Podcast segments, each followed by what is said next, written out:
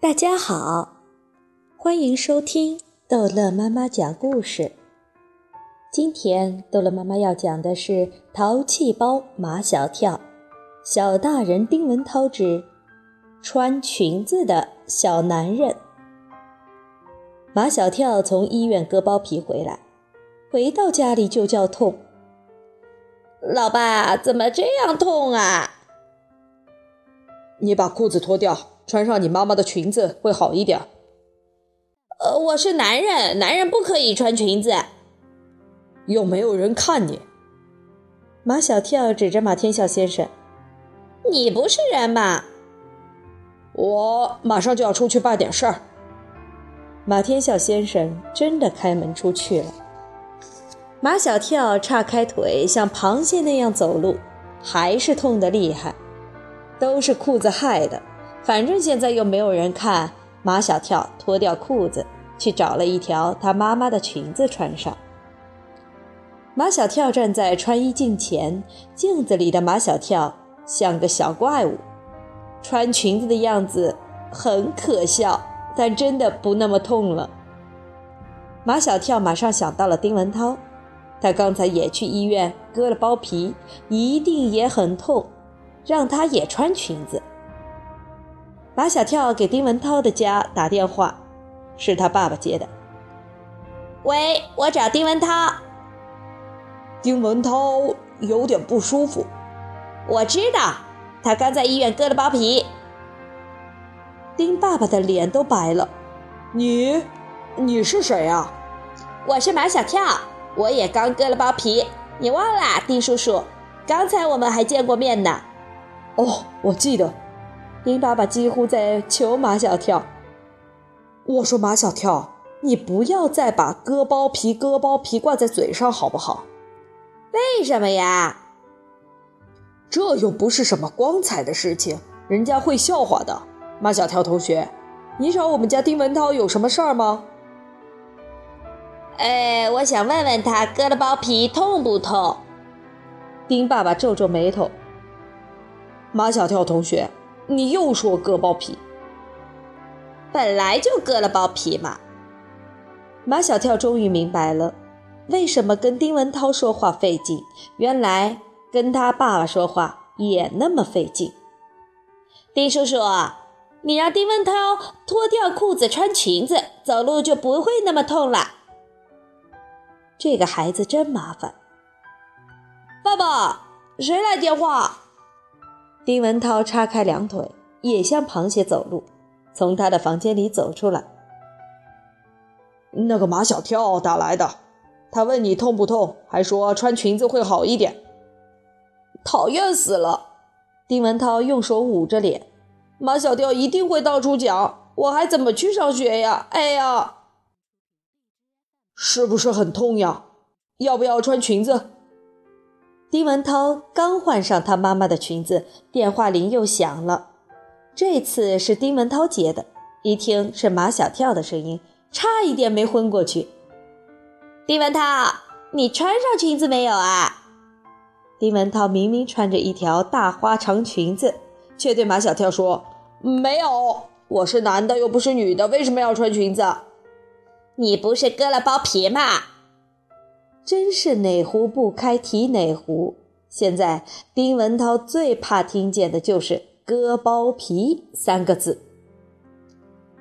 马小跳，我俩订个君子协议好吗？什么叫君子协议啊？就是两个君子订的合同。我又不跟你做生意，订什么合同？马小跳以为只有做生意才订合同。我不把你那个事情告诉任何人，你也不许把我那个事情告诉任何人。马小跳一时不明白，那个是什么事情？呃，就是今天在医院的那个。哦，马小跳明白了，那个就是割包皮。马小跳，这种事情更不能跟女生说。我知道，穿着裙子的马小跳说：“这是我们男人的事情，不跟女生说，也不能跟秦老师说，因为秦老师也是女的。”丁文涛还是不放心，他不太相信马小跳。马小跳，我们干脆订个书面合同好不好？好，马小跳同意。但是我当甲方，你当乙方。甲方排在乙方前面，所以马小跳要当甲方。马小跳，我就让你当甲方。你说，如果甲方或乙方违反协议怎么罚？马小跳还不太明白，什么协议啊？就是不能把我们那个的事情说出去。如果说出去了，怎么罚？马小跳说：“谁说出去，谁是小狗。”不行，丁文涛说：“现在小狗是宠物，我还愿意当小狗呢。这根本不叫惩罚。”丁文涛坚信自己能管住嘴巴，马小跳管不住嘴巴。就想把协议上的惩罚罚得重重的。马小跳违反交通规则都罚款，我们也罚款，好不好？马小跳问：“罚多少？”丁文涛反问道：“你有多少？”马小跳压岁钱已用的差不多了，现在只剩下二百七十元。二百七十元，那就罚二百七十元。丁文涛一定要罚的马小跳一穷二白，这样才能让他管住自己的嘴巴。丁文涛心中狂喜，他怕马小跳反悔，又给马小跳打了一个电话过去。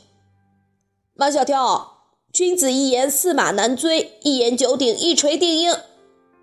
丁文涛的老毛病又犯了，说起成语来就没完没了。马小跳大喝一声。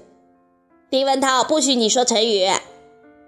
丁文涛这才收住口。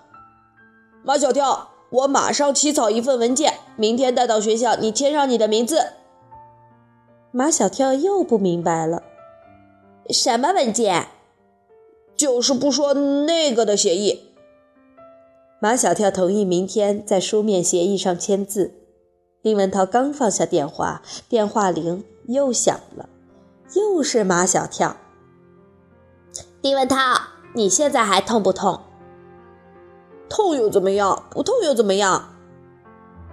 马小跳说：“如果痛呢，你就去穿裙子。告诉你吧，我都不痛了。”哈哈，马小跳，你穿裙子了？马小跳不知该说什么好。丁文涛穿的裙子腰太大了，他把裙子往上提一提。马小跳，我告诉你吧，我就是痛死也不会穿裙子。马小跳放下电话，就脱下裙子。男子汉大丈夫，怎么可以因为一点点痛就去穿裙子？马小跳又穿上裤子，刚走一步，哎呦！好，这一集的故事就讲到这儿结束了。欢迎孩子们继续收听下一集的。淘气包马小跳。